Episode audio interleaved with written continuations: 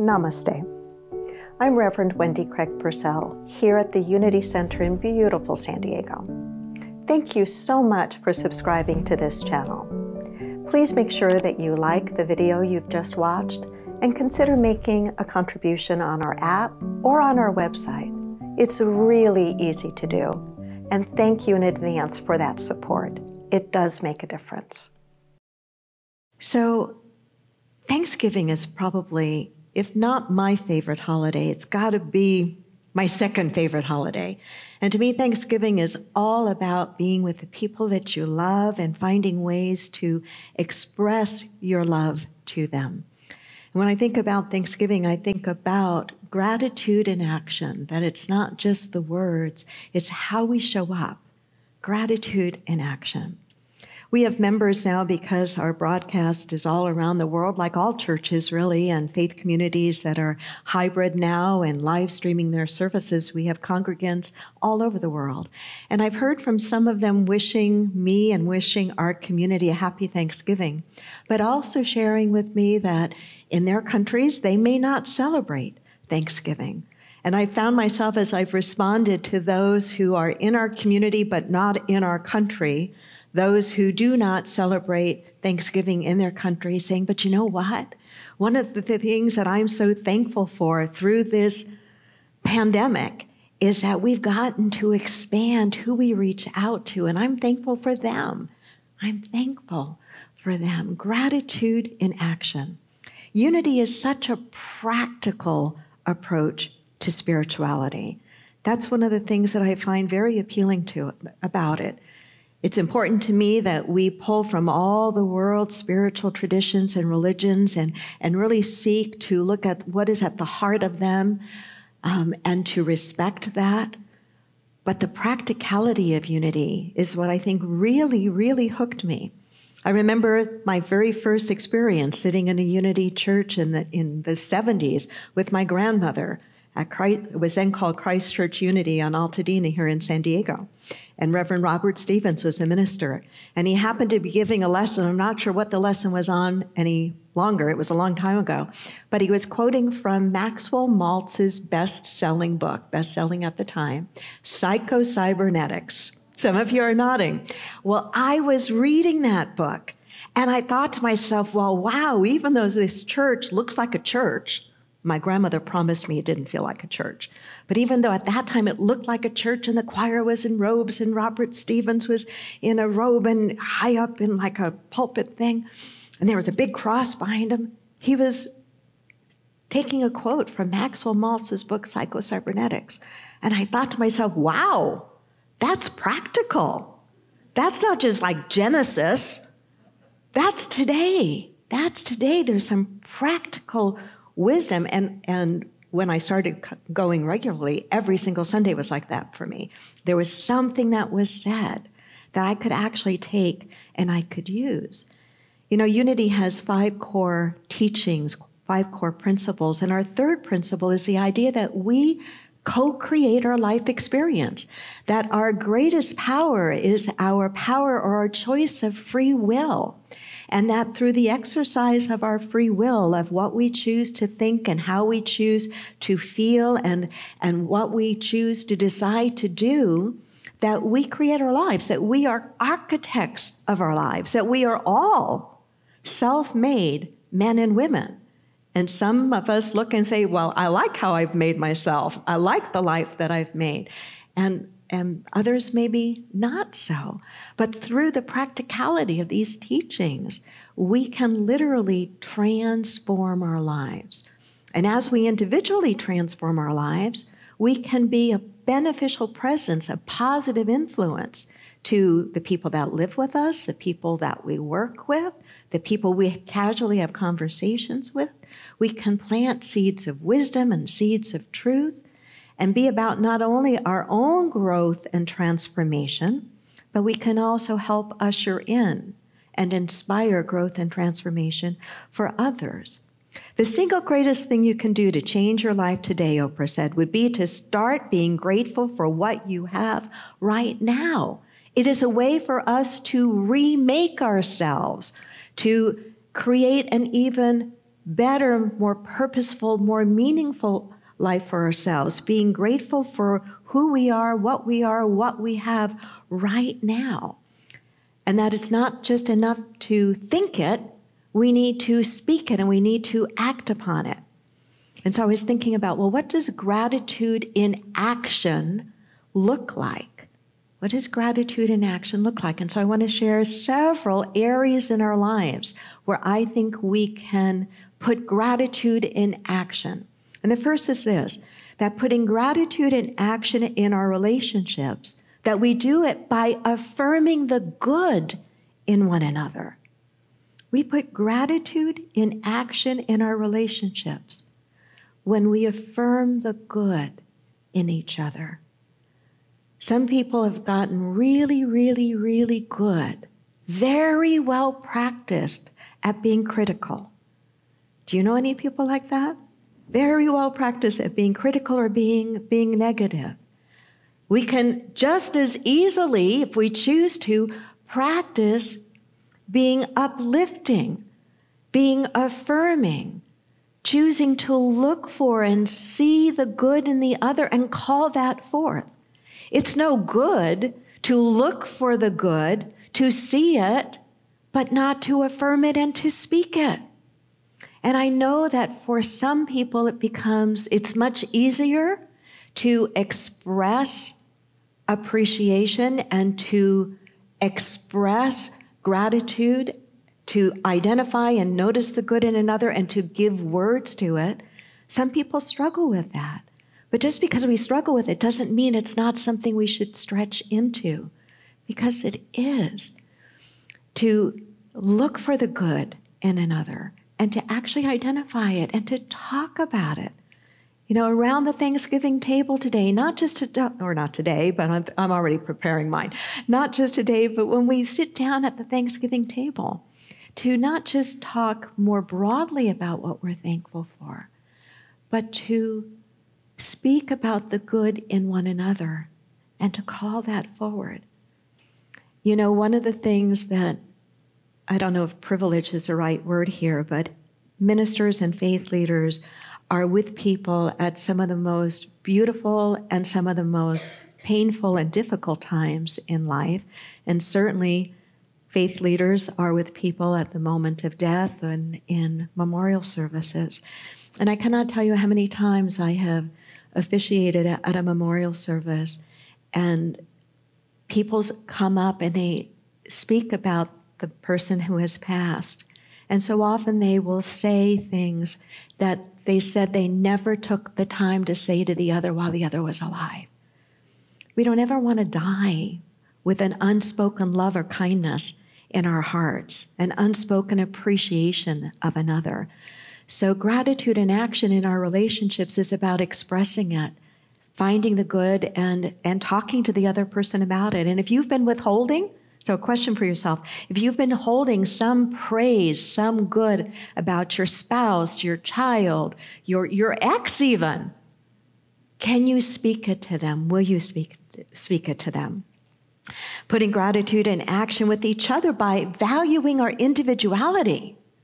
Have you noticed that we're not all the same? Have you noticed that we show up differently in life? Have you noticed that? Have you noticed we don't all drive the same? Have you noticed that we don't all think the same? Have you noticed that we don't all choose the same, right?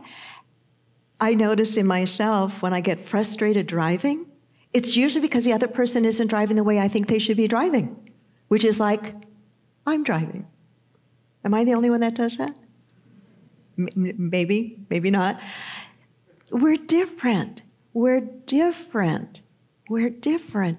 And one of the ways that gratitude in action can show up is that we honor and acknowledge our uniqueness, that we don't keep trying to make the other over to be just like us. I've said it many times before.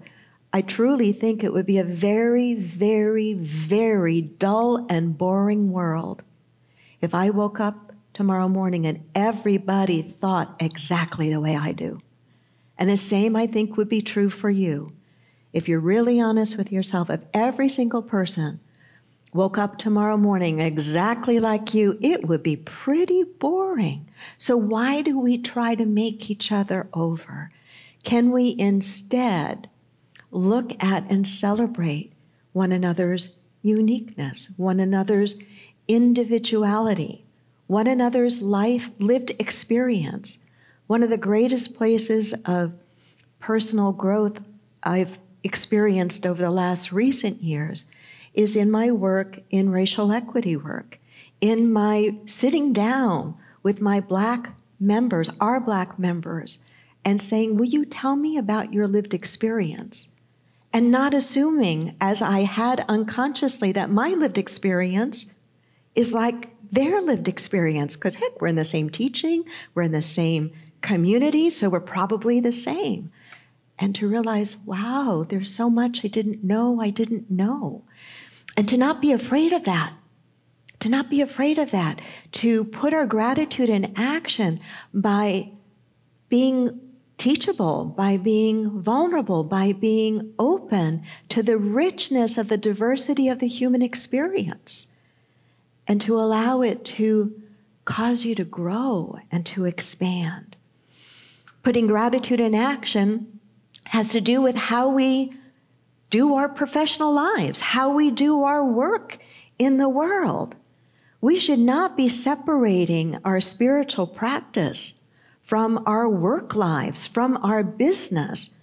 The way we practice spiritually in this room ought to be the way we show up in our work as well. And to me, it can come down to some very basic things like fairness, integrity, honesty, Jesus took God to the marketplace. Jesus said to, you know, when, when you give, give good measure, pressed down, shaken together, running over. That was an example for the merchants in his day, that they were not to cheat their customers by putting their thumbs or their hands on the scale when they were weighing grain or whatever commodity they were weighing. That instead they were to give in abundance. They were to give good measure, pressed down. How many of you have ever baked? And when you're baking, a lot of times you take the flour and you have to shake it and you want it to settle, pressed down, shaken together, running over. He was saying, You're to me, I believe he was saying, your spirituality, your consciousness must show up equally in the way you conduct your business, whatever that business is. It would be a very different world, I think, if we remembered that collectively and if we really stretched to do that in the best possible way. Putting gratitude in action in our physical world has to do with how we show up in the lifestyles we live. And to me, that's directly related to how we think about this precious planet that we call our home. I like this quote The planet is not a motel or a pit stop, it's our home. If you think about it, most of us, no matter how grand or humble our homes are, we treat them with respect, right? We want it to be a lovely place, a nice place, a safe place, as lovely and nice and safe as we can make it within our means. We want to care for it and we want to nurture it. How true is this of gratitude and action with regard to the way we treat this precious planet that we live on? I watch a little bit of the news every single day, and one day this week, and I forget the two young women's names, but um, they were in um, the largest fuel port in the world in Australia, happens to be in Australia. And they were protesting some of the practices of the use of fossil fuel. And they put themselves literally out on the line to try to grab attention to say, this is the planet that we, my generation, they were in their early 20s, my generation is inheriting. We have to find a different way of doing some of the things we've been doing.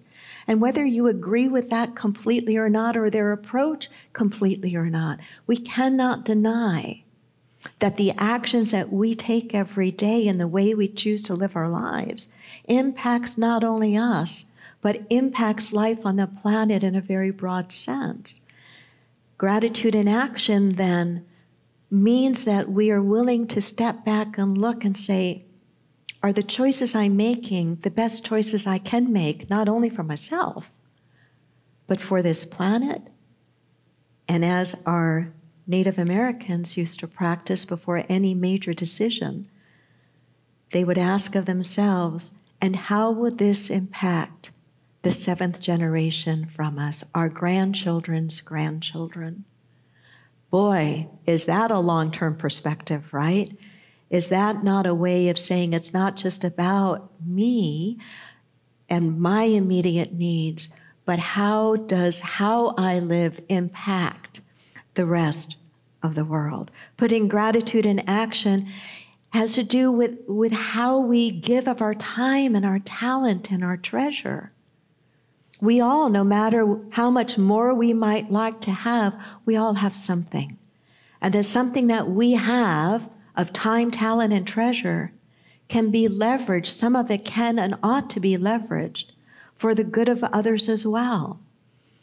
The poet Kahlil Gibran, in the book The Prophet, wrote a chapter of peace on giving. Very inspiring words. And in that piece, he says, To give is to live, to withhold is to perish. To give is to live, to withhold is to perish. It is a fundamental truth that we send a powerful message out to the universe when we give.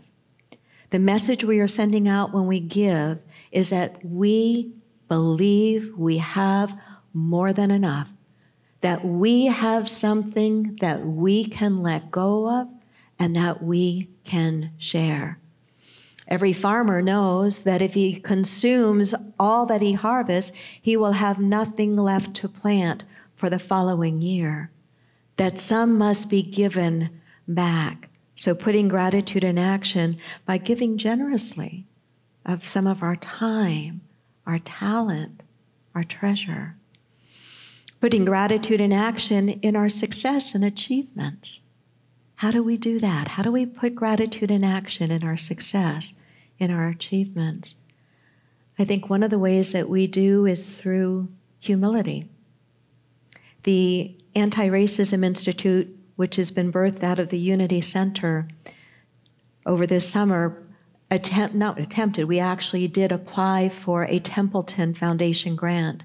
We did not receive it, but we applied for it, and we applied under, there are certain categories you apply under, and ours fit best under the category of intellectual humility because all of the work that we have been doing since 2017 really is about being humble, being teachable, being open, especially as white people, to what we didn't know we didn't know, with no judgment, with no shame, with no blame, but with a sincere inquiry of humility, of intellectual humility. None of us has achieved what we have achieved in our lives all by ourselves which may sound contradictory to what I said in the beginning that we are self made. Yes, to a certain extent, we are self made. But in our self madeness, if there is such a thing, we still stand on the shoulders of those who came before us. Those who either made the way smooth and easy for us by opening doors and teaching us and supporting us, encouraging us. And believe it or not, if we're in this teaching, even by those who threw stumbling blocks in our path, those that we might consider the sandpaper to our soul people because they helped us to build a greater capacity for faith and courage and strength and resilience. And so none of us stands alone in whatever we accomplish. I like the work of Carl Sagan. I used to watch his programs years years ago, and I don't know if this was in one of his programs, but I, I made note of it. And it was the idea of this that there's no such thing as doing anything from scratch. He said, There's no such thing as making an apple pie from scratch. In order to make anything from scratch, you'd have to first create the entire universe. And think about that. You know, and, and I'm about to make an apple pie because for my daughter, it's not Thanksgiving without apple pie a la mode, right? So, you know, making the apple pie this week, thinking I'm making it from scratch, making the dough from scratch. We made the ice cream from scratch. We churned the ice cream last time. But did we make it from scratch? No, we didn't make it from scratch. Carl Sagan's absolutely right. You'd have to create the entire universe, right? It's a way, I think, remembering things like that is a way to keep us a little more supple, hopefully a little more intellectually humble, a little more vulnerable that, yeah, I can take a certain amount of pride in what I've accomplished. You can take pride in what you've accomplished, but make sure that there's a gratitude there and the recognition there that we didn't do it alone. We didn't do it alone. And it's, it's important that we remember that. It's what Brene, part of what I think Brene Brown was getting at when she said, What separates privilege from entitlement is gratitude. And then the very last idea is putting gratitude in action on the spiritual path is about service with no strings attached. About service with no strings attached. Some of you in this room are old enough to remember the comedian Red Skelton. And there's a story about him at a university ready to give a, a, speech. And a college student approached him and said to him that it was a religious college, and the, the student said to Red Skelton, I'm having trouble, trouble finding God. And Red Skelton said to him, Well, the reason that you're having trouble finding God is the same reason that a thief can't find a policeman. You're not looking for them. And he said, Here's what you do go home today and write on your bathroom mirror the word good, G O O D. And every morning, look at that word. Look at that word in the morning, then go out in the day and do one thing for someone. One thing for someone who cannot pay you back and do it with no strings attached. And then when you come home at the end of the day, you can wipe out that O, that nothing, and you will have God. A simple, quaint little idea, but I think there's precious wisdom in that. Precious wisdom in that. I think God, whether you call that force for good, the all that is all, the one, what, the universe, whatever you call that, that we find that we experience that in relationship to how we get beyond ourselves in service to each other. Train yourself, Albert Schweitzer said, never to put off the word or the action for the expression of gratitude. Namaste.